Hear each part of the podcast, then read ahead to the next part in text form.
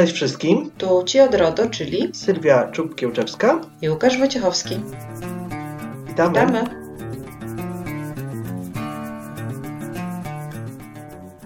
Witaj, Łukasz. Cześć. Jestem dzisiaj rozbawiona, bo mieliśmy nagrywać o koronawirusie podcast, o tym, jak nam się żyje w tej nowej rzeczywistości, a jak widać nasze pomysły pomysłami, życie życiem. Mój remont, mój sąsiad, tak tylko zaczęliśmy nagrywać, rozpoczął remont, co chyba słyszałeś. Tak, to? Zastanawiałem się, co to za odgłosy wiercenia, szlifowania, nie wiem, co on tam robił, ale miał dobre wyczucie czasu, bo dokładnie w tym momencie, jak chwilę sobie pogadaliśmy i powiedzieliśmy, no to już nagrywajmy, zaczęły się odgłosy. Idealnie. Tak. Takie wyczucie czasu, ale żeby było zabawnie, jak ostatnio nagrywałam wykłady, to było dokładnie to samo, tylko wyłączałam nagrywanie, od razu zaczynało się wiercenie. No właśnie, jak nam się żyje w tej nowej rzeczywistości, tej samoizolacji, siedzeniu w domu? Czy u Ciebie sąsiedzi też zaczęli już remontować? Remontu po sąsiedzku żadnego nie ma, ale może ja tak na początku uprzedzę słuchaczy, gdyby były takie odgłosy, piski, to e, moje dzieci. I pierwszy raz nagrywam podcast z domu i sam jestem ciekawy, jak to wyjdzie. Trudno mi powiedzieć, czy będą zakłócenia, czy nie będzie. Za wszelkie zakłócenia serdecznie przepraszam, ale musimy się rozumieć w tej trudnej sytuacji, prawda? Ja jestem przekonana, że będzie tak, że u Ciebie będzie cicho, a u mnie zaraz się zacznie. Wiesz, niewykluczone. Sąsiad... No właśnie, sąsiad wyłączył wiertarkę, więc zaraz pewnie albo będzie telekonferencja u mojego partnera, albo koty zaczną miauczeć. No taka rzeczywistość, ale myślę, że słuchacze nam wybaczą, tym bardziej, że e, mamy bardzo ciekawy temat. E, tak, postanowiliśmy te, samoizolacji. porozmawiać mhm. tak o izolacji, o koronawirusie, jeśli chodzi o takie codzienne funkcjonowanie, o RODO na pewno, ale nie tylko, prawda? No bo jakby jesteśmy świadkami takiej małej rewolucji i właściwie pierwsze pytanie do Ciebie, Sylwia, jak tam sobie radzisz zawodowo? Masz co robić, nie masz? Bardzo dobre pytanie. No, powiem Ci tak, w czwartek w zeszłym tygodniu, czyli w dniu, w którym się dowiedziałam o tym, że będą szkoły zamknięte, to było ciężko. Wręcz powiedziałam, że takie mocno negatywnie nastawiałam się do świata i myślałam sobie, że to już jest chyba koniec, dlatego że no marzec, zazwy- ma- marzec, czyli ten miesiąc przed świętami wielkanocnymi, no zazwyczaj jest dobrym miesiącem. U mnie miał być nawet bardzo dobry. Pracowitym, bardzo pracowitym, duży... prawda? No właśnie, pracowitym, a ponieważ jestem przedsiębiorcą, no to praca oznacza konkretne zarobki. Ja sobie wyliczyłam, myślę, że mogę to powiedzieć głośno, że tylko w tym miesiącu stracę dziewięć tysięcy netto. No tak, czyli ogromną kwotę, prawda? Ogromną kwotę i od razu zadzwoniłam do znajomych, którzy, wiesz, mają pracowników. Ja nie mam pracowników, e, szczęście w nieszczęściu. E, oni powiedzieli, że nie wiedzą, czy w tym miesiącu będą w stanie zapłacić swoim pracownikom, więc na pewno pierwszy moment to jest niedowierzanie. Drugi moment, kiedy wiesz, pierwszy weekend spędzasz w domu, siedząc na tyłku, to jest moment, kiedy zastanawiasz się, jak się czuli na przykład twoi dziadkowie albo pradziadkowie, jak nadchodziła wojna i nie wierzyli w to, prawda? Tak. To, nie wiem, czy ty też zaprzeczałeś, czy tak myślałeś, nie, to niemożliwe, to minie. Słuchaj, ja miałem tyle planów ciekawych, miał przyjechać mój serdeczny kolega na weekend, potem e, miałem bilety na Ibizę na weekend, na koniec marca, o. Także ja byłem jeszcze kilka dni temu przekonany, że polecę na tę Ibizę albo że się spotkamy. Bardzo powoli zacząłem wierzyć w to, co się dzieje. Wróćmy do tych, do firm, do pracy, bo y, powiedziałaś o zwątpieniu, o stratach finansowych, a powiedz, co, co było dalej? Znaczy wiesz, Łukasz, każdy podchodzi emocjonalnie do obecnej sytuacji, nie da się o tym tak mówić, wiesz, na zimno. Tak. Co dalej? No powiem tak, w piątek zaczęłam rozsyłać wiadomości do moich klientów z pytaniami, czy możemy to jakoś inaczej zrobić, czy możemy to zrobić zdalnie, czy możemy przełożyć terminy i tak dalej. I pierwsze odpowiedzi w większości przypadków, prawie we wszystkich przypadkach, były negatywne. Mhm. My nie pracujemy w tym trybie, my nie robimy szkoleń, my nie robimy webinariów, dziękujemy Pani za propozycję, ale nie ma takiej opcji, zdecydowaliśmy się po prostu zrezygnować. Nawet, mhm. uwaga, nie przełożyć, co zrezygnować. E, więc no, to było bardzo takie dobijające. E, natomiast teraz mamy piątek, tak, dwudziestego marca. Kiedy już większość tych, którzy tak się zapierali, skontaktowała się ze mną i zapyta, ok, jak możemy to zrobić zdalnie, bo widzimy, że faktycznie trzeba coś zrobić, marzec jest jaki jest, kwiecień nie zapowiada się fajnie, być może nawet majowe szkolenia, konferencje, wykłady trzeba będzie poprowadzić w innym trybie i musimy się na to przestawić, czy może nam Pani pomóc. Więc jakaś taka, że takie światełko w tunelu zobaczyłam. Zresztą tak samo swoje uczelnie, uwielbiam współpracę z swoją uczelnią. Ja może zaraz powiem jed... o tym. No właśnie, to zaraz dam Ci głos, natomiast powiem szczerze, w momencie, kiedy się pytałam wszystkich, to była jedyna uczelnia, albo powiedziałabym inaczej, jedyny organizator szkoleń, spotkań z ludźmi, który od razu był gotowy podjąć inicjatywę zajęć zdalnych, webinariów. Wszyscy inni, a współpracuje z uczelniami, z firmami szkoleniowymi, z pracodawcami, którzy mieli zaplanowane szkolenia, po prostu je odwołali. Mhm. No... Ja bym powiedział tak, że u mnie ten początek właśnie nie był taki straszny z uwagi na to, no ja też jestem przedsiębiorcą, ale przede wszystkim jestem pracownikiem naukowo-dydaktycznym i jakby moim takim pierwszym miejscem pracy i głównym zajęciem w życiu jest praca na uczelni. I tutaj uczelnia od początku, tak jak mówisz, przyjęła taką bardzo, bardzo dobrą politykę, tak jakby nie było strachu przed tym, żeby skorzystać z tych tak zwanych nowoczesnych technologii i decyzja władz od początku była taka, żeby wszystkie zajęcia przenieść do internetu z wykorzystaniem narzędzi, jakie mamy, ale też jakby były takie sugestie, żeby poszukać nowych dróg, prawda? No bo jakby ten mhm. e-learning odbywa, odbywa się już od lat, ale ja też sobie cenię niektóre moduły, to wręcz jakby w, większy, w większym zakresie może są realizowane. Może powiedzmy o tym, że pracujecie, mhm. Łukasz, może powiedzmy o tym, na jakim platformie pracujecie, bo to oczywiście wszystkich interesuje. Tak, to jest platforma Moodle, także chyba najbardziej popularna do, do tego typu celów, no ale też platforma Moodle ma funkcjonalności bardzo wiele i z niektórych z nich korzystałem jeszcze, nie wiem, nawet pięć lat temu, a niektóre e, jakby odkrywam nawet teraz i ona daje ogromne możliwości jakby wymiany informacji ze studentem, też dokumentowania tej pracy, bo e, jeżeli słuchają nas e, wykładowcy z uczelni czy nauczyciele, a wiem, że słuchają, to warto pamiętać o tym, że pracodawca musi z jednej strony jakby rozliczyć tych studentów, którzy u nas studiują, czy uczniów, którzy się uczą z tego, że coś robią, ale też pracowników z wykonanej pracy, bo jakby z, ma być zapłacone teraz nie za to, że się przychodzi i prowadzi zajęcia w auli czy w sali, tylko za to, że się to robi w domu. Dlatego taka platforma też pomaga em, na archiwizację wszystkiego, na sprawdzenie, kto kiedy co robił. Jeżeli będą jakiekolwiek wątpliwości, czy y, podatkowe, czy jakieś inne, no to można po prostu z tego y, skorzystać. No ale, bo już tak y, kolejne dygresje, a tak wracając do, do meritum. A wiesz co, ale jeszcze może warto powiedzieć, bo wracając, jak zaczęłaś mówić o tej platformie o rozliczalności, to jednak bym, wiesz, trochę przy tej dygresji została, mhm. bo ja mam wrażenie, że wiele osób potraktowało pracę zdalną jako dodatkowy urlop.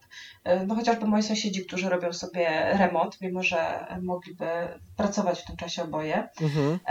I zastanawiam się na przykład, ilu wykładowców też podeszłoby do tego w ten sposób, że okej, okay, w końcu nie muszę siedzieć ze studentami w tej dusznej, ciasnej sali, tylko po prostu rzucę im prezentację i będę miał z głowy. Yy, no to jest, warto... trochę, to, jest trochę, to jest trochę bardziej skomplikowane, no bo yy, praca na uczelni nie polega tylko na prowadzeniu zajęć. Jakby, tak naprawdę jakby spojrzeć na ten zakres obowiązków, to to prowadzenie zajęć to jest jakieś, nie wiem, w moim przypadku dwadzieścia pięć procent tej całości zadań, jakie wykonuję i tak naprawdę yy, my wykonujemy taką pracę zdalną. My bardzo często pracujemy w domu, opracowujemy różnego rodzaju programy, piszemy artykuły, piszemy książki, piszemy jakieś recenzje, czy prowadzimy prace dyplomowe. I więc jakby u mnie i generalnie u osób, które są takimi etatowymi pracownikami akademickimi, tak bardzo dużo się nie zmieniło, tylko ta dydaktyka tak zwana przeniosła się do, po prostu do internetu, ale to jest ciągle jakiś wycinek. I tutaj jakby nasi wykładowcy byli do tego, byli do tego przyzwyczajeni. Ja nie ukrywam, że niektórym trzeba było pomóc, na przykład starszym profesorom, e, którzy jakby też tą, tą swoją wiedzę chcieli udostępnić, ale nie potrafili usiąść przy Moodle'u i opracowywać ćwiczenia. Trzeba było im w tym pomóc, czy trzeba ciągle im w tym pomagać, ale to nie zmienia faktu, że ta wiedza, którą oni mają, może być przekazywana. Czasem, e, trze, czasem wymaga to wsparcia technicznego, ale wsparcia technicznego, a ta merytoryka zostaje. Także tutaj y, u mnie tak naprawdę tak bardzo dużo się nie, e, nie, nie, nie zmieniło, bo te te zadania, które wykonywałem w domu, dalej wykonuję w domu, natomiast no, rzeczywiście te zajęcia się, zajęcia się przeniosły. Ja też jestem w specyficznej sytuacji, bo większość tych zajęć realizowałem w pierwszym semestrze, więc teraz jakby e, mam więcej czasu na przygotowywanie poszczególnych tam prezentacji czy jakichś innych form, e, niż jak, no, miałbym problem, gdyby, ten, gdyby koronawirus przyszedł w pierwszym semestrze, bo nie wyrabiałbym chyba z przygotowywaniem tych zajęć. To by był kłopot. Właśnie, warto o tym powiedzieć, że to, że zajęcia mają być zrobione zdalnie, czy to w formie webinaru, czy jakichś ćwiczeń i tak dalej, też zajmuje czas. Ja nagrywałam wykłady dla studentów, z którymi miałam zajęcia w sobotę. No i to miało być pięć godzin z nimi. Powiem Ci szczerze, że to było pierwsze moje podejście tego typu i zeszło mi się dłużej. Mimo że same nagrania chyba, to jest łącznie półtorej godziny, bo wiadomo, że inaczej się mówi do siebie, inaczej się rozmawia z, ze studentami. Tak. To nagranie, tego obrobienie materiału, wrzucenie, e, opracowanie zajęło mi dużo więcej. Tym bardziej, że e, tak jak Ty powiedziałeś, to masz dzieci w domu, ja też nie jestem sama w domu. Ciężko jest znaleźć ten czas, ten moment, kiedy można w ciszy nagrać, zebrać te myśli, kiedy nikt się nie przeszkadza, kiedy nie ma kurierów, więc to na pewno są wyzwania. No właśnie, jak mówimy o pracy zdalnej i wyzwaniach, to tak, u Ciebie uczelnia nie miała z tym problemu, bo od dawna pracujecie zdalnie. U moich klientów było różnie. Prawda jest taka, że w sektorze prywatnym w zasadzie wszyscy napisali, że bez problemu, mhm. bo oni już i tak od dawna pracowali zdalnie, natomiast w sektorze publicznym no to był problem, bo nie wiedzieli, jak do tego podejść i szczerze mówiąc chyba dopiero teraz, po mniej więcej tygodniu, widzę, że zaczynają sobie z tym radzić. Natomiast pierwszy tydzień rzeczywiście to był taki, że oni stwierdzili, że oni nie są w stanie pracować. Co więcej, powiem szczerze, musiałam zadzwonić w zeszłym tygodniu do Urzędu Skarbowego, załatwić sprawę, to się okazało, że po pierwsze nie mogłam się dodzwonić, bo nikt nie odbierał, a jak w końcu ktoś odebrał, to miał do mnie pretensję, że musi włączyć komputer. Uh-huh. No tak, czyli, czyli trafiłaś jest... na kogoś, kto chyba znaczy... nie chciał pracować, a musiał. Albo problem, wiesz, ja myślę, że to jest też problem przestawienia się, problem przestawienia się na pracę zdalną, a także problem przestawienia się na pracę w firmie tych osób, które zostały, bo nie oszukujmy się, w większości firm, o ile ta firma nie jest objęta całkowitą kwarantanną, ktoś został. U mojego klienta jest tak, że pracuje ponad trzystu pracowników, z czego chyba pięciu albo sześciu pracuje na miejscu, bo oni mają takie zadania, że nie, nie mogą pracować inaczej i też trzeba było to rozwiązać, też wymyślić pewien standard pracy zdalnej. No właśnie, tutaj jest chyba rola dla inspektora ochrony danych, jakby na to nie patrzeć, bo musimy w jakiś sposób pomóc we wprowadzeniu standardów także w kontekście bezpieczeństwa informacji. Co byś zalecił w przypadku sytuacji, w której pięciu pracowników zostało, musiałoby zostać w firmie? Ja bym może jeszcze tak na, na chwileczkę, zanim coś zalecę, wrócił do jednego wątku i jakby, żeby, żeby, żebyśmy go zamknęli. I to się trochę jakby wiąże z tym, o co pytasz. Powiedziałem o swojej pracy na uczelni, ale też, tak jak mówiłem, jestem przedsiębiorcą i mogę powiedzieć tak, tak jak u, na uczelni od razu okazało się, że będziemy prowadzić zajęcia w ten, drogą elektroniczną, tak pomyślałem sobie, no dobra, ale z działalności to teraz nie będę miał zupełnie co robić, będzie kilka miesięcy wakacji, kilka miesięcy spokoju i no...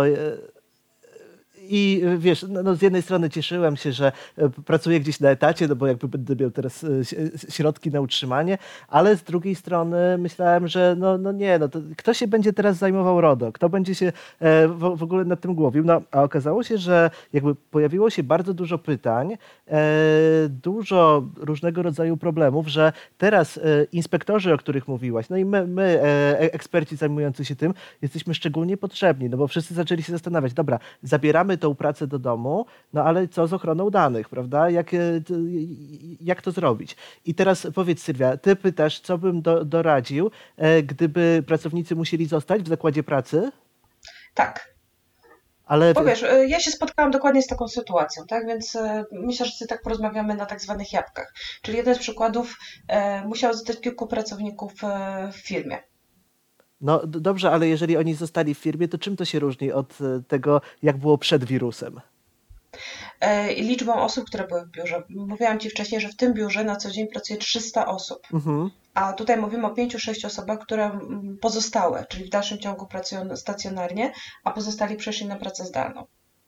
Okej, okay. I zastanawiasz się, jakie to rodzi problemy? Jak z... Oczywiście, bo nie ma w tym momencie, słuchaj, prawda jest taka, że nie ma w tym momencie administracji, oni są sami w tym biurze, tak? Sami otwierają, sami zamykają, bo zdajesz uh-huh. sobie z tego sprawę. No bo nie będziesz teraz zmuszał na przykład jednego człowieka, powiedzmy office managera, czy tam kierownika administracji, żeby dla tych sześciu osób przychodził, tym bardziej, że to jest, zwiększa ryzyko, tak? Bo zmierzamy do tego, żeby się izolować. Może ja, bo tak, myślę, że może nie, to jest tak, że ja mam jakiś pomysł i jakieś przemyślenia, a ty pewnie nie wiesz, do czego zmierzam, więc może ja powiem, o co mi chodziło. Tak, e... powiedz, Sylwia. No właśnie, to tak jest, tak wygląda rozmowa z kobietami. Najpierw cię pyta, a później sama odpowiada. Po, powiedz, gdzie tutaj, gdzie tutaj leży ten, ten problem? Gdzie tutaj leży? Słuchaj, no generalnie chodzi o to, że pracodawca musi zastanowić, tak, czy jest w stanie zapewnić im możliwość pracy na miejscu, bo jeżeli nie jest w stanie zapewnić i chce ich wysłać do pracy zdalnej, a wie, że oni tej pracy nie wykonają, no to to jest problematyczne, bo oni w tym momencie przestają być potrzebni, a nie wiadomo, jak długo ta sami, sama izolacja potrwa. Wiemy też o tym, że każdy pracownik niepotrzebny w tym momencie, kiedy... no wszyscy mówimy o zbliżającej się recesji, to jest duży problem. Dwa rozwiązania zostały przyjęte. Jeden z moich klientów, u którego musieli zostać pracownicy, wymyślił to w ten sposób, że ponieważ biuro jest duże, bo na co dzień pracuje tam trzysta osób, to każdemu z pracowników wyznaczył pomieszczenie, w którym ma on pracować. Mhm. I tylko Czyli w tym pomieszczeniu. Osobno Czyli pracowali. Ograniczył kontakty. Tak. I wyraźnie powiedział, że dla waszego własnego bezpieczeństwa powinniście ograniczyć kontakty. Wywiesił w biurze, w widocznych miejscach, w toaletach, w pomieszczeniach, w pomieszczeniu socjalnym kartki o tym, jak rozpoznać objawy koronawirusa, jak się chroni, czy tam wiesz, że trzeba, musi być odpowiednia odległość, instrukcja mycia rąk, pozostawił żele do dezynfekcji, oczywiście zapas mydła bo, i zapewnił sprzątanie biura, bo to też jest ważne. I dzień, to znaczy w weekend przed tym, kiedy było wiadomo, że ci pracownicy będą musieli zostać, uwaga, zdezynfekował całe biuro. No dobrze, że miał Zobaczcie czym za... i miał takie możliwości, bo, bo wiesz, teraz chyba nie jest dziwiło. Łatwo znaleźć taką firmę, tak żeby na szybko zrobiła coś takiego. Myślę, że już coraz łatwiej jest, wiesz? Już łatwiej. Dlatego, że pierwszy moment był taki rzeczywiście szalony, natomiast teraz jest tak, że wszyscy szukają pracy. Nie wiem, no tam się to udało, tak? Zakupili środki i, i to zrobili, więc to było pierwsze rozwiązanie, które bardzo mi się spodobało, bardzo takie racjonalne. Jednocześnie dało tym pracownikom poczucie, że pracodawca o nich dba. Bo wyobraź sobie teraz, że ci pracodawca mówi, sorry, idź na urlop, tak? Nie mam dla ciebie pracy. Muszę zatrudnić kogoś innego, kto jest w stanie to robić zdalnie. Albo muszę twoje stanowisko zlikwidować, bo ono w tym momencie nie ma racji bytu. To byłoby straszne. Więc tutaj wprowadził standardy, oficjalne standardy, warto o tym powiedzieć, tak? Bo komunikacja też do innych pracowników była taka, jeżeli nie musisz, nie przychodź. Jeżeli musisz przyjść do biura, wcześniej musisz to zgłosić do działu H R u, który wyda ci zgodę, powie ci, w jakich godzinach wolno ci skorzystać. Czyli też kwestia e, panowania nad rotacją pracowników. E, tam o tyle było łatwiej, że mają pracownicy karty dostępu, czyli nie trzeba było wydawać kluczy, ani martwić się o kontrolę dostępu. A, no Natomiast... to też komfortowo, jeśli o to chodzi. E, Sylwia, ja ci może powiem, dlaczego nie do końca wiedziałem, e, o co ci chodzi. Dlatego, że e, ja jestem ostatni, e, ostatnio pytany nie o tych pięciu, którzy zostają w biurze, tylko o tych dwieście dziewięćdziesiąt pięć, co pracują w domu, e, bo jakby te, te standardy m, b, pracy w biurze, ja się na tym słabo znam, to taka kwestia bardziej dla sanepidu, ale powiem ci, że jeśli chodzi o, jeśli chodzi o tych, którzy są w domach, to jest też e, ogromny problem. E, przede wszystkim to, na jakim sprzęcie pracują, czy wszyscy mają służbowe komputery, bo nie jest tajemnicą, ty sobie też świetnie z tego zdajesz sprawę na pewno, że często ten, ten taki spontaniczny, wirusowy home office polega na tym, że idź do domu, pracuj na swoim laptopie, swoim sprzęcie, który tam masz, prawda? Mhm. I to rodzi dużo, d- d- dużo problemów. I tutaj może, jak zacząłem o tym mówić, mogę ci powiedzieć jako ciekawostkę, że wydaje mi się, że dochodzi do przesadzania, do, do jakiejś przesady w dwie strony, bo z jednej strony spotykam się z tym, że pracodawcę kompletnie nie obchodzi, na jakim sprzęcie będziesz pracować. Idź do tego domu, to najważniejsze i tam, nie wiem, od, odpisuj na te maile klientów, a z czego to zrobisz, to już twój problem. Straszne. Ale wiesz, to z drugiej strony też spotykam się z tym na różnego rodzaju forach internetowych, na grupach na Facebooku, że ktoś pisze tak, no nie może pracownik e, pracować w domu, jeżeli informatyk nie sprawdził tego komputera, prawda? I, nie, i, i, Ale i, wiesz co, Łukasz, y, Prawda jest taka, to ja powiem tak, inspektor ochrony danych w tym momencie jest niezbędny w takiej organizacji i widać, że te firmy, w których się to olewa, to są firmy, gdzie po prostu nie ma specjalisty od ochrony danych. I, i tak jak mówiłeś, okazało się nagle, że tej pracy jest dużo, więcej niż się spodziewaliśmy. Ja na przykład wszystkim klientom pomagałam stworzyć procedury pracy zdalnej. I teraz tak, u, u większości moich klientów, nawet tych publicznych, sprzęt służbowy został zapewniony. Okazało się, że pracownicy już od dawna przeszli na pracę na laptopach, w ogóle komputery stacjonarne teraz odchodzą do lamusa, mhm. więc to nie było problemem, żeby te laptopy, na których pracują na co dzień w biurze, po prostu zabrali do domu, tylko trzeba było je szybko zinwentaryzować i sprawdzić wszystkie zabezpieczenia. Tam, gdzie informatycy na co dzień robili Z przeglądy tego sprzętu i tak dalej, to w ogóle żaden problem nie był, bo sprzęt był przygotowany do tego, żeby go zabrać. Co jest istotne, bo skoro już mówimy o sprzęcie, jeżeli praca zdalna ma się przedłużać, pracodawca musi dążyć do tego, żeby zapewnić służbowy sprzęt. To pracę na prywatnym sprzęcie trzeba traktować jako sytuację przejściową, bo problem polega na tym, że ci ludzie wykonują swoje zadania służbowe, wiesz, na komputerach, które niekoniecznie są aktualizowane.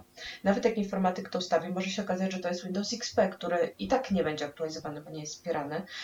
Może się okazać, że ten sprzęt działa na pirackich licencjach i w tym momencie znowu mamy zagrożenie prawne dla pracodawcy, więc przejście na pracę zdalną powinno wiązać się z tym, że pracodawca zacznie teraz myśleć o zapewnieniu tych dodatkowych środków technicznych w postaci laptopów, ale docelowo, jeżeli pracownicy się przyzwyczają do pracy zdalnej, jeżeli ona się sprawdzi, to będziecie mieli konkretne oszczędności. Zaoszczędzicie na powierzchniach, które wynajmujecie, zaoszczędzicie na zużyciu prądu, zużyciu wody, tak, zużyciu internetu i tak dalej, bo będziecie mogli na przykład słabsze łącza e, internetowe zapewniać. Więc... To może być plus całej epidemii, prawda, że, że okaże się, że my, Polacy, jesteśmy zdolni do tego, żeby pracować zdalnie. zdalnie ale Sylwia, e, muszę tutaj ci wejść słowo, bo wydaje mi się, że świat, o którym mówisz, jest niemalże idealny, ale że takiego świata w większości przypadków nie ma. E, to znaczy boję się tego, że... To jest ciekawe, my... bo ty mówisz, że go nie ma. Tylko tak, ja mówię o swojej praktyce i klientach, tak, z którymi mam do czynienia, także takimi, których obsługuję zdalnie. Natomiast przyznam... Że... Dobrze, to ja ci mogę teraz powiedzieć o swojej o, praktyce. O właśnie, więc nie mówię o teorii, tylko mówię o praktyce. Super. Dla mnie, dla mnie taka sytuacja, w której pracodawcy będą kupować teraz nowe laptopy czy zapewniać sprzęt, w wielu miejscach nigdy nie zaistnieje. Ja obserwuję, szczególnie tutaj u siebie na Lubelszczyźnie, mhm. że wiele firm będzie po prostu walczyło o przetrwanie. Mhm. To i jakby już teraz wiadomo, że ta pomoc rządu, która nadejdzie, będzie zdecydowanie za mała do tego, żeby utrzymać ten, ten stan zatrudnienia. Jeżeli sobie wyobrazisz tak, że pracodawca jako priorytet przyjmuje to, żeby ratować miejsca pracy, to ta kwestia, na jakim sprzęcie będzie pracował pracownik, ona będzie drugorzędna albo jeszcze dalej. I będziemy mieli wiele takich przypadków. Dlatego najbardziej podobał mi się początek twojej wypowiedzi, bo jasne, fajnie, można mówić, słuchajcie, wy kupcie pracownikom, to wam się kiedyś opłaci. Ale on powie, panie, ja nie mam na zapłacenie zusu, ja się martwię, z czego wypłacę wynagrodzenia za miesiąc, a pan mi mówi, żebym kupował komputer, bo to mi kiedyś zaprocentuje. Wiesz, wiele firm takich mniejszych, które zatrudniają pięć, dziesięć, piętnaście osób, niektórych na zleceniówkach, niektórych na etacie, będzie walczyła o przetrwanie. I tutaj dlatego bardzo mi się podobał początek twojej wypowiedzi i to bym, to bym proponował podrążyć. Czyli bo, przegląd e, komputera przez e, informatykę i dobra nie, procedura. Nawet nie to, tak? Nawet nie to, dobra procedura, żeby... żeby pogodzić się z tym,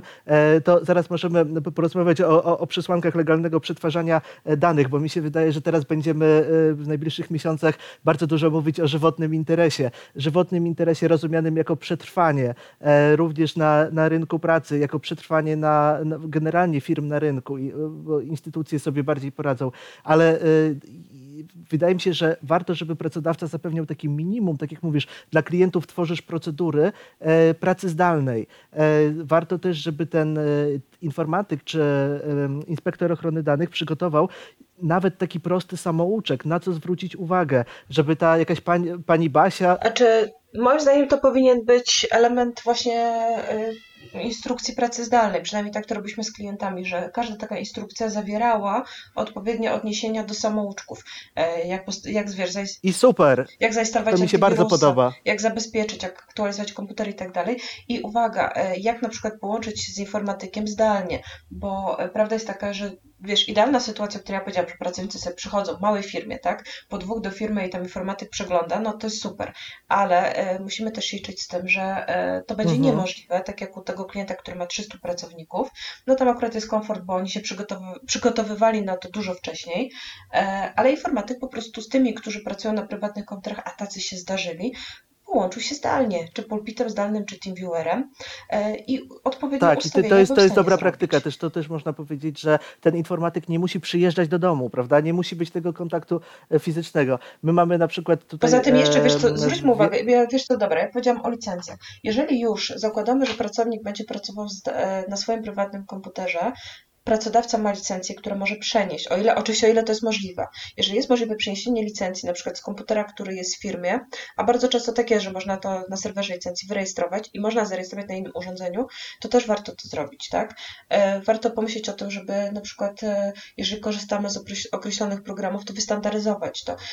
Ja myślę, dobra, sprzęt rzeczywiście może być problematyczny i to raczej długofalowo będą takie decyzje podejmowane, jak trochę wyjdziemy z tego najtrudniejszego momentu. Natomiast kwestią dzisiaj bardzo palącą jest zapewnienie odpowiedniego oprogramowania.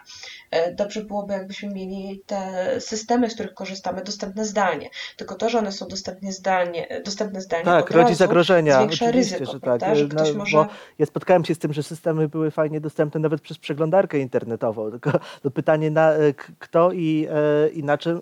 Tak, kto, kto to będzie otwierał i na jakim komputerze. Wiesz co, wydaje mi się, że tak yy, czas, często łapiemy się na tym, że my ciągle myślimy tak jeszcze w starych kategoriach, że jest normalnie i że yy, jak, jak, jak mówimy o tym sprzęcie, o programowaniu i tak dalej, no tak byśmy radzili jeszcze kiedyś. Natomiast teraz musimy sobie, musimy sobie zdawać sprawę, że być może przez jakiś czas będzie bardzo nienormalnie yy, i tutaj yy, właśnie trzeba szukać takich najprostszych rozwiązań. Nawet myślę, że to przenoszenie licencji to trochę za gruby temat dla wielu firm na, na, na tym etapie. Bardziej, bardziej kwestia tego, żeby ten pracodawca, no, mówimy też o RODO, więc szacowanie ryzyka, żeby on się zastanowił, czy tak, czy, czy temu pracownikowi, czy on będzie w ogóle w stanie e, bezpiecznie przetwarzać te dane. Może sobie dać spokój i mu nie powierzać. Może z jakiegoś dziesięcioosobowego zespołu do pracy na tym systemie no, wybrać cztery najlepsze, które mają e, do, dobry komputer, tak, które będą musiały, a tym pozostałym przecież dać jakieś inne zadania, jakieś zaległości yy, yy, i tak dalej. Więc tutaj jakby du, du, duża jest rola yy, po stronie yy, pracodawcy, żeby dobrze oszacować ryzyko. To jakby wraca teraz, jak, jak bumerang yy, i to, to będzie chyba najtrudniejsze. Yy, dlatego, że ja, ja stoję na stanowisku, że niektórych pracowników z pewnych zadań trzeba będzie wyeliminować dla dobra całego zakładu pracy. Yy, po prostu nie poradzą sobie, nie, yy, nie będą w stanie. No wiesz, ktoś ma na przykład... Taka wojenna nomenklatura, eliminujemy. No niestety, eliminujemy tylko z niektórych zadań, a mamy, mamy ich dalej w zespole. Bo wiesz co, wydaje mi się, że sytu- sytuacje będą bardzo różne. E, to, to, ro, rozmawialiśmy, e, nie, już nie pamiętam, czy, czy jakby na antenie, czy przy, przed e, rozpoczęciem nagrania, że różne są sytuacje w domu. E, ktoś tam może mieć e, komfortowe warunki, mieszkać sam, ktoś może mieć innych domowników, ktoś może mieć e, dobrą atmosferę, złą, ktoś może mieć dzieci, e, które tam chcą coś kliknąć e, i tak dalej, więc różnie może być, ale też pamiętajmy o tym, że pracodawca no, powinien to wiedzieć. No, czasem trzeba powiedzieć, no, że no, no, no, u nas się nie da. Ktoś może mieć na przykład, nie wiem, weźmy jakąś statystyczną urzędniczkę w średnim wieku. Ktoś może mieć dorosłego syna, który pomoże skonfigurować komputer, jeżeli informatyk akurat złapał wirusa i nie może, znaczy, i nie chodzi o wirusa komputerowego. Albo możemy po prostu nie mieć na stałe informatyka, co niestety często jest tak. w firmach. Także nie ma po prostu kogoś, oczywiście, no i wtedy trzeba rozmawiać. Ktoś mówi, dobra, ja jestem tą urzędniczką, no tutaj nie ma mi kto tego pomóc zabezpieczyć. Mam jakiś tam sprzęt. Ale to właśnie... Po to trzeba pracownikom wysyłać instrukcje. To jest moim zdaniem bardzo ważne. Dlatego tam, gdzie ja tworzyłam procedury, zawsze dawałam instrukcję, nawet jak założyć blokadę na telefon, tak, żebyś musiał tak. wpisać PIN, kiedy z niego korzystasz, bo o urządzeniach mobilnych się przecież zapomina. I jak skonfigurować różne urządzenia. Wiesz, bo to jest bardzo ważne, bo jeżeli zrobisz dobrą instrukcję, na przykład instrukcję szyfrowania z obrazkami, print screenami, to nawet ta pani, która nigdy tego nie robiła, która jest mało doświadczona, no, da sobie z tym radę. Taka jest prawda. Dobrze zrobiona instrukcja, przemyślana, to tak mówię, idiotoodporna, bardzo jest pomocna, więc tutaj ta rola inspektorów jest no, duża wbrew pozorom, bo skoro przychodzimy na pracę zdalną, to tym bardziej to bezpieczeństwo informacji robi się dla nas cenne, tak? I robi się istotne, bo pojawiają się nowe zagrożenia. Ty mówiłeś o pracy w domu, o tym, że są domownicy. No wiadomo, że to jest pewien dyskomfort, jak musimy pracować razem, zwłaszcza, że e, ja mam na przykład tajemnicę swoich klientów, a mój partner ma tajemnicę swoich klientów, tak? I my jesteśmy w dwóch zamkniętych pomieszczeniach, nie możemy siebie słyszeć nawzajem, bo to już jest zagrożenie dla jego pracodawcy i dla moich klientów. E, kolejna sprawa, słuchaj, sam internet. Wiele osób w domu nie ma odpowiednio zabezpieczonych routerów. Wielu też moich klientów skarżyło się na to, że pracownicy nagle, kiedy poszli do domu, się okazuje, że pracują z domu oni, ich małżonek, ich dzieci mają za mały internet, za małą przepustowość internetu. Nie wiem, tak, to też może być o... problem, oczywiście. I, I to jest rzecz, której pracodawca nie przewidzi i wiesz, i na takie e, nie przewidział. Na, właśnie z takimi sytuacjami będziemy się spotykać i tutaj inspektor musi pomagać i dawać rozwiązania. E, moim zdaniem Łukasz e, mimo wszystko nie obejdzie się bez pewnych inwestycji, bo to jest tak, będziemy musieli ciąć koszty i pewnie się okaże, że praca zdalna zmusi nas do tego, żebyśmy zrezygnowali z powierzchni biurowych, które wynajmujemy, e, ograniczyli właśnie korzystanie z biur, czyli tam znaleźć oszczędności, ale być może będzie musiał jednak zainwestować w pracę zdalnych pracowników. E, może kupić im e, modemy internetowe, zapewnić dostęp do jakichś dodatkowych narzędzi, których wcześniej nie było. Ja już teraz widzę na przykład u jednego ze swoich klientów, który świetnie był przygotowany na pracę zdalną, że jedna rzecz nie zagrała. Okazało się, że za sto, zasoby zewnętrzne, e, ten serwer F T P, na którym pracownicy wymieniają się danymi, po prostu po tygodniu mhm. się zapchał. Bo wcześniej nigdy z niego nie korzystało tyle, tyle osób. On zawsze był dostępny, zawsze ludzie się przerzucali danymi, natomiast nigdy nie było tak, że wszyscy robili to naraz, ponieważ wszyscy pracowali w domu. Więc tutaj na przykład inwestycja jest nieunikniona i ta inwestycja jest niezbędna do tego, żeby ten pracodawca był w stanie zachować ciągłość działania i był dalej w stanie funkcjonować, więc moim zdaniem się nie obejdzie bez tego. Czyli wiesz... No myślę, że ty jak prowadzisz działalność gospodarczą, to też to zauważyłeś. Czasami trzeba wydać i zainwestować, żeby być w stanie przetrwać, tak? Czyli nie zawsze oszczędzanie takie, że tniemy wszystko, nic nie inwestujemy, mówimy radźcie sobie sami, da nam sukces, bo może się okazać, że właśnie to będzie gwóźdź do trumny, tak? Naszej działalności gospodarczej. Sylwia, ja bym bardzo chciał, żeby to, co mówisz, żeby tak było i żeby to się sprawdziło i mam nadzieję, że przyjdzie nam w najbliższych tygodniach żyć w na tyle normalnych czasach, że przedsiębiorcy w większości i urzędy będą mogły jakieś takie, będą mogli jakieś środki na to przeznaczać. Tak powinno być, oczywiście tak powinno być. Ja tutaj jestem trochę pesymistą, bo wydaje mi się, że będą się bardzo przesuwały te, te priorytety, że będzie ciężko. Ale zobaczymy, może nie będzie aż tak źle i może rzeczywiście to, co mówisz, będzie można realizować. Ja bym chciał, nie wiem, czy jeszcze mamy czas, ale chciałbym z tobą poruszyć jeszcze jeden temat, jeśli chodzi... Oczywiście czas mamy to... nieograniczony. Później tak, będziemy wycinać. Później powycinamy. Chciałbym cię zapytać o taką rzecz. Jak zapatrujesz się... A nie, przepraszam, ty pytasz o czas, bo mój sąsiad o, czeka z wiertarką. Właśnie, sąsiad czeka, czeka z wiertarką. Ale jeszcze jedno, no to powiedzmy szybkie pytanie, chociaż też nam pewnie chwilę z tym zejdzie. Jak zapatrujesz się na ochronę danych osobowych przy koronawirusie, jeśli chodzi o ochronę prywatności osób fizycznych, no w dobie tego, że interesujemy o. się... Chciałam tak, ten temat że sąsiad kaszle, że e, ktoś tam był e, na wyjeździe zagranicznym, e, że ktoś tam ma gorączkę. E, czy j, mhm. Jak na to patrzysz ze strony pracodawcy i ze strony e, generalnie relacji międzyludzkich teraz? Dobra. Myślę, że to też może być ciekawe, bo pewnie mamy różne doświadczenia e, ze strony swoich klientów czy do swojego pracodawcy. Ja powiem tak. Dostaję bardzo dużo pytań o to, czy można badać pracowników, czy można sprawdzać im temperaturę, czy można ich pytać, gdzie byli, czy można pytać o to, czy byli chorzy, czy można jak kichną wysłać ich do domu i także dostawców i kontrahentów, czy możemy sprawdzać, pytać i tak dalej.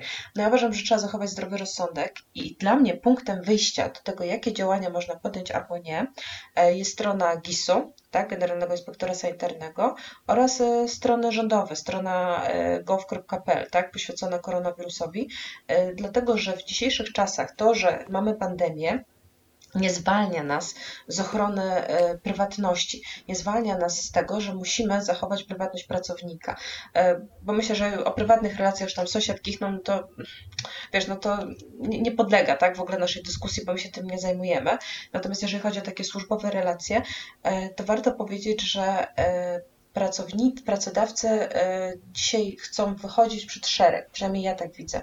Chcieliby zmuszać pracowników do robienia badań, chcieliby wchodzić z butami w ich prywatność, chcieliby im badać temperaturę, podczas kiedy wszystkie rządowe komunikaty, w szczególności gisu, który zarządza postępowaniem w trakcie pandemii, mówią coś zupełnie innego. Mówią: dbaj o higienę, edukuj, pilnuj, natomiast nie jesteś uprawniony do tego, żeby przeprowadzać jakieś badania albo zmuszać do badań.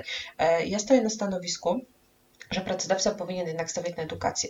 Zacznę może od tej temperatury ciała. I może ja Ciebie najpierw zapytam, bo tak, ja już mam swoją wyrobioną opinię. Co Ty sądzisz o tym, żeby na wejściu pracodawca tym tak zwanym pistoletem mierzy temperaturę pracownika? To znaczy, ja bym może jeszcze tak jedno zdanie wstępu do tego, co powiem. Tutaj nie do końca się z Tobą zgodzę. Wydaje mi się, że jesteśmy w stanie znaleźć podstawę prawną i do tego, żeby w obecnym stanie pracodawca bardziej ingerował w prywatność pracownika, jeśli chodzi o stan jego zdrowia.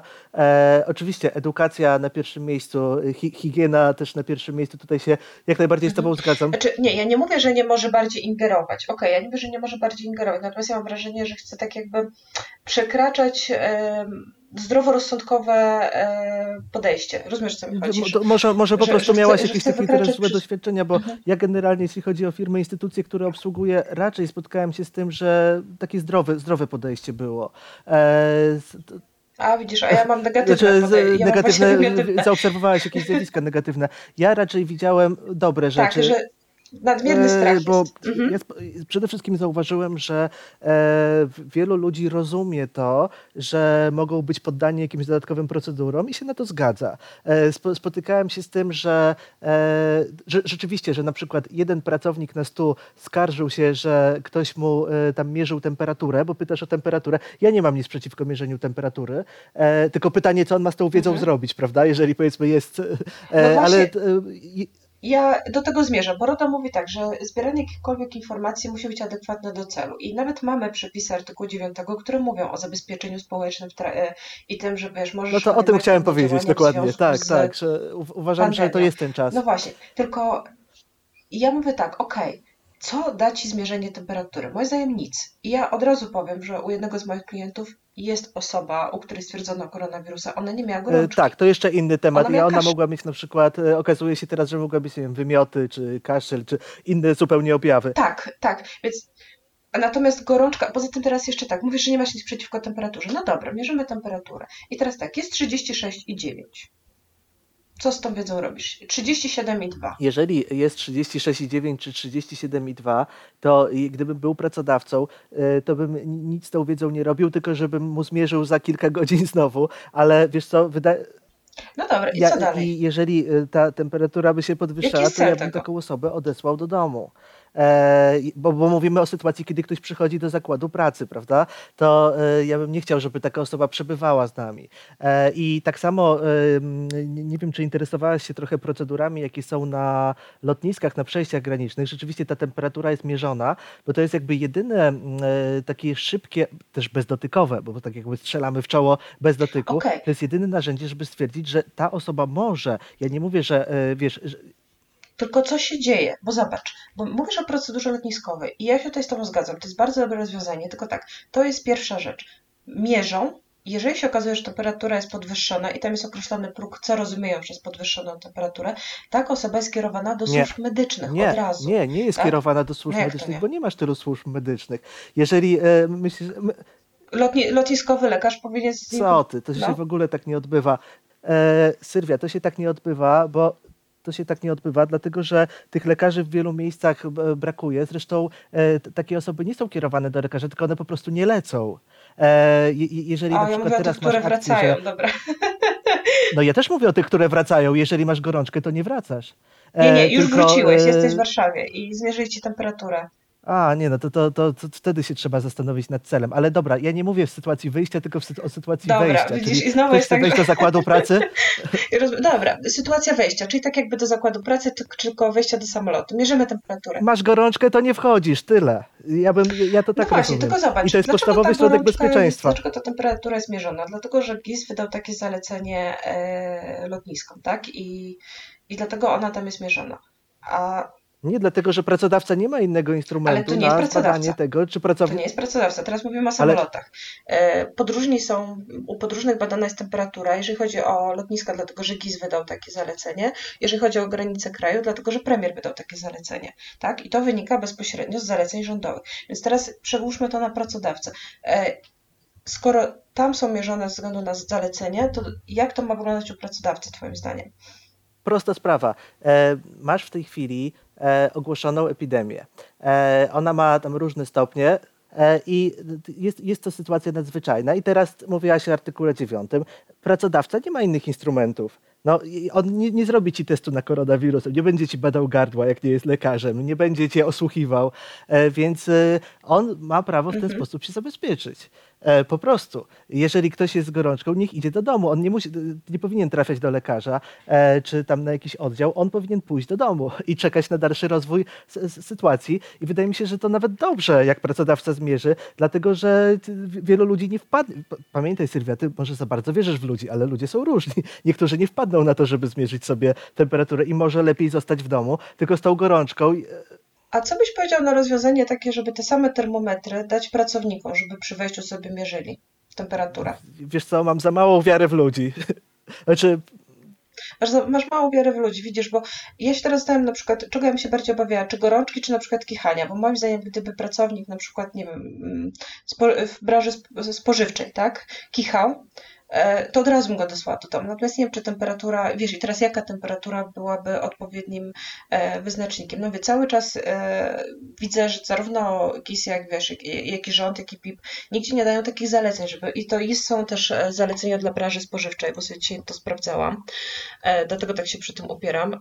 Z trzynastego marca są najaktualniejsze dla branży spożywczej i tutaj jest napisane wyraźnie, że pracodawca musi zapewnić higienę. Nie ma ani słowa o tym, że powinien że powinien temperaturę mierzyć, natomiast jest mowa o kichaniu, o kaszlu, że w tym momencie rzeczywiście taki pracownik powinien, no nie powinien, tak, podejmować działania. Więc ja cały czas mam, wiesz, może, przepraszam, skupiałam się na tej temperaturze, miałam wątpliwości, na ile jest to faktycznie metoda, która cokolwiek zmienia. Ale pójdźmy dalej, bo powiedzmy tutaj, czy ma prawo, czy nie ma prawo, to już wiesz, podejmie decyzję, tak jak powiedzieliśmy, jest ten artykuł dziewiąty, tak, który, na który ewentualnie może się powołać. A co sądzisz o tym, żeby odpytywać pracowników czy kontrahentów, gdzie byli ostatnio, czy z kim mieli kontakt, czy mogli mieć kontakt, bo to też bardzo często pada. Jesteś tam, Łukasz? Sylwia, możemy powiedzieć naszym słuchaczom, że naszej gorącej dyskusji nie wytrzymały też łącza i przez chwilę byliśmy rozłączeni. A problemów jest znacznie więcej, także myślę, że to może być dobry temat na kolejny podcast. Tak, ale to chyba też jest znak, bo tak, mój sąsiad już zwiertarko robi brum, brum, czyli daje mi znać, że chciałby już zacząć wiercić, bo obiecałam mu, że skończymy szybko. Temat też jest gorący i myślę, że moglibyśmy się kłócić jeszcze długo, więc zostajmy, zostawmy może naszych słuchaczy z niedosytem. Jak widać, nawet samo mierzenie temperatury w kontekście RODO sprawia, że eksperci niekoniecznie się ze sobą zgadzają i mają różne poglądy na ten temat. Może ja bym tylko na koniec powiedziała, bo ja się oczywiście bardzo, wiesz, bardzo mocno stoję na stanowisku, że trzeba chronić prawo do prywatności pracownika. Jestem za tym, żebyśmy jak najbardziej podejmowali działania, które mają ograniczyć rozprzestrzenianie się koronawirusa. Jestem za tym, żeby pracodawca też takie działania podejmował, nawet jeżeli one w jakimś stopniu będą no, zahaczać o naruszenie prywatności pracownika, już nie chcę mieć naruszać, ale powinien dobrze to przemyśleć. Ja jeszcze, przepraszam, ta temperatura. Jeżeli chcesz podjąć jakieś działanie, zapewnij pracownikowi prywatność. Na przykład chcesz mierzyć temperaturę, nie rób tego przy wszystkich. Zrób to w sposób taki, żeby tylko ty i on, żebyście znali ten wynik. Tak, żeby on miał poczucie, że też dajesz mu prywatność, bo to, czego ja się obawiam, to będzie masówka przy wejściu na przykład, gdzie będą wszystkim mierzyć i każdy będzie od razu widział, jaką ktoś ma temperaturę i później ten jest podwyższony na przykład trzydzieści sześć przecinek osiem, już będzie, wiesz, źle traktowany przez innych, nie? Wspominałaś właśnie o takim możliwości napiętnowania tych pracowników z temperaturą, że oni zarazili, narazili innych, prawda? Także tutaj się całkowicie zgadzamy. Natomiast, tak jak mówię, być może pojawią się jakieś lepsze narzędzia dla pracodawców. W tej chwili nie widzę za bardzo lepszego niż właśnie te pomiary, dlatego są tak być może powszechnie stosowane. Wprowadźmy może na przykład regulamin, że jeżeli masz temperaturę taką i taką, możesz sobie zmierzyć ją tu i tu, zgłaszasz działowi H R u, nie przychodzisz albo nie przychodzisz do pracy. Jeżeli kichasz, nie możesz podjąć. Wiesz, o co chodzi? Sformalizujmy to. W ogóle od tego zacznijmy. Inspektor powinien tę pomoc sformalizować. Znaczy, Sylwia, ja mam nadzieję, że jeżeli ktoś ma temperaturę i wie o tym, no to nie przychodzi do pracy. No, to, to jest, wydaje mi się, teraz podstawa. Znaczy, wiesz, dlaczego dla mnie termometry nie mają sensu? Bo jeżeli ja wiem, że mam temperaturę, a chcę pracować, to ja wezmę ibuprom przed mierzeniem temperatury i sobie ją zbiję. Po prostu. Tak jak robią rodzice z dziećmi, które posyłają do przedszkola. Jak ja bym chciała pracować, a nie chciałam na przykład dostawić osiemdziesiąt procent wynagrodzenia ze względu na to, że jestem na zwolnieniu, to ja będę łykać piłprom i zbiję sobie temperaturę i nie będzie z tym żadnego problemu, żeby na testach wyszło dobrze. Albo sobie przed badaniem na przykład schłodzę z czoło zimną butelką Coca-Coli. I też wyjdzie wtedy niższa temperatura. Dlatego ja nie widzę w tym sensu. Jasne, dlatego y, przy, przy, generalnie przy y, takiej, t, takiej, takiej sytuacji, jaką mamy, wydaje mi się, że bardzo ważne jest to, żeby każdy podchodził z rozsądkiem do tego, jeżeli jest przeziębiony i ma temperaturę, to żeby bezwzględnie został w domu. E, tak, t, t, tak uważam. I, i, i, tak, i nie zbijał tej temperatury. Ale Sylwia, ja chciałbym na koniec sam zaapelować o coś zupełnie innego, bo dzisiaj e, widziałem e, apel jednego z dyrektorów szkół e, o to, że kiedy e, dzieci odbywają te lekcje zdalne w domu, żeby rodzice chodzili po domu ubrani, dlatego że zdarza się różnie w tym zakresie. Słucham? Żeby, chodzi, żeby chodzili po domu ubrani, dlatego że były przypadki naruszenia tej ogólnej zasady. Myślę, że tym akcentem możemy zakończyć naszą dzisiejszą rozmowę. A do tematu temperatury i prywatności w zakładach pracy na pewno wrócimy w kolejnej rozmowie. Do zobaczenia, do usłyszenia. Pa, pa.